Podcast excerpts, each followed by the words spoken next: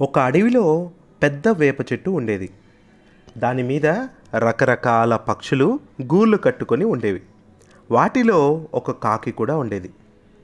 దానికి చాలా పొగరు. ఎప్పుడూ ఏదో ఒక పక్షితో గొడవ పడుతూ ఉండేది. చిన్న చిన్న పక్షులను ముక్కుతో పొడిచి గోలతో రక్కి ఏడిపించేది. దాంతో ఆ కాకిని ఏవి పలకరించేవి కాదు. మాటలు కూడా కలిపేవి కావు. దూర దూరంగా ఉండేవి చిన్న చిన్న పక్షులన్నీ. వానాకాలం దగ్గర పడింది. పక్షులన్నీ తమ ఇళ్ళను ఎంత గాలి వీచినా ఎంత వాన పడినా చెక్కు చెదరకుండా బాగా గట్టిగా కట్టుకోసాగాయి. కానీ కాకి పెద్ద సోమరిపోతు. రేపు కట్టుకుందాంలే ఎల్లుండి కట్టుకుందాంలే అనుకుంటూ రోజులు దాటేసాగింది. అలా చూస్తూ ఉంటేనే వానాకాలం రానే వచ్చింది. పెద్ద గాలి వాన వచ్చింది ఒకరోజు. వేప చెట్టు ఆ గాలికి తట్టుకోలేక పూనకం వచ్చినట్టు అటు ఇటు అటు ఇటు ఊగిపోసాగింది. పక్షులన్నీ భయంతో గబగబా వాటి గుళ్ళలోనికి పోయి తలుపులు మూసేసుకొని గొల్లం పెట్టేసుకున్నాయి. కాకిది పుల్లల ఇల్లు కదా ఆ గాలికి చెల్లా చెదరైపోయి కింద పడిపోయింది పాపం. దానికి రెండు చిన్న పిల్లలు కూడా ఉన్నాయి. వాటి మీద వాన పడకుండా రెక్కలు కప్పింది. కానీ వాన పెద్దదవుతూ వచ్చింది. పిల్లలు నెమ్మదిగా తడిసిపోతూ ఉన్నాయి. చలికి వణికిపోతున్నాయి కూడా. ఇలాగే ఉంటే పిల్లలకి ఏమన్నా అవుతుందేమోనని భయపడి ఆ కాకి చిలుక ఇంటికి పోయి చిలుక చిలుక కొంచెం తలుపులు తీయవా? నేను నా పిల్లలు గాలి వానకు చచ్చిపోయేట్టున్నాం అని వేడుకుంది.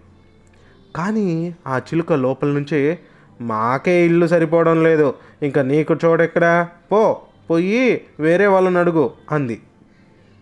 కాకి పక్కనే ఉన్న పావురం ఇంటికి పోయి పావురమా పావురమా ఈ ఒక్కరోజు నీ ఇంట్లో కొంచెం చోటు ఇవ్వా నా పిల్లలు ఏమైపోతారోనని భయంగా ఉంది అని ఏడుపు గంతుతో.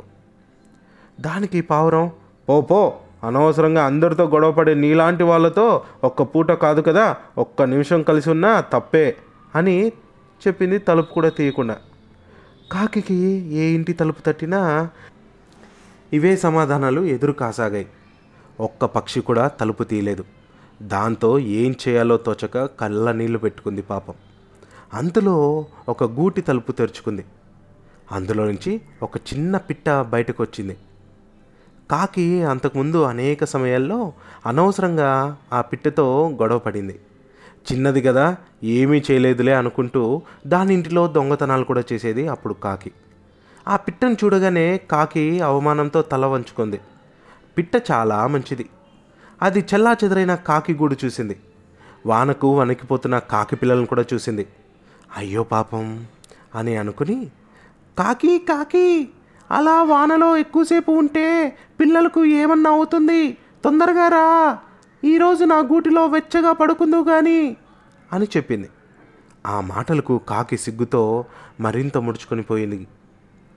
అది చూసి పిట్ట నవ్వి ఆపదలో ఉన్నప్పుడు ఎదుటివాడు మనవాడా పగవాడా అని ఆలోచించకుండా ము- ముందు ఆదుకోవాలి అంటారు పెద్దలు. నీ మీద నాకు ఎలాంటి కోపము లేదు. దా తొందరగా. సాటి పక్షికి సాయం చేయలేని బతుకు ఒక బతికేనా? అని అంది. కాకి వెంటనే తన పిల్లల్ని తీసుకొని ఆ ఇంటిలోకి వెళ్ళింది. ఇల్లు చిన్నదైనా చాలా గట్టిగా బలంగా ఉంది.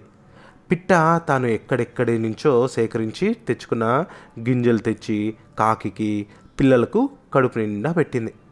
అది చూసి కాకి కళ్ళ నీళ్ళు పెట్టుకొని సోదరి నిన్ను అనవసరంగా ఇంతకాలం బాధ పెట్టాను.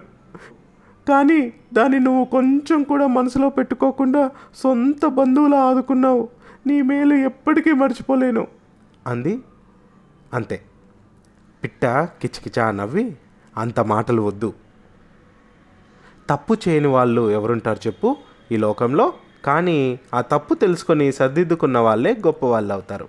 పది మందితో కలిసి బతకడంలో ఉన్న ఆనందం ఒంటరిగా ఉంటే ఎప్పటికీ రాదు. అది తెలుసుకో చాలు అనింది ఆ చిట్టి పిట్ట.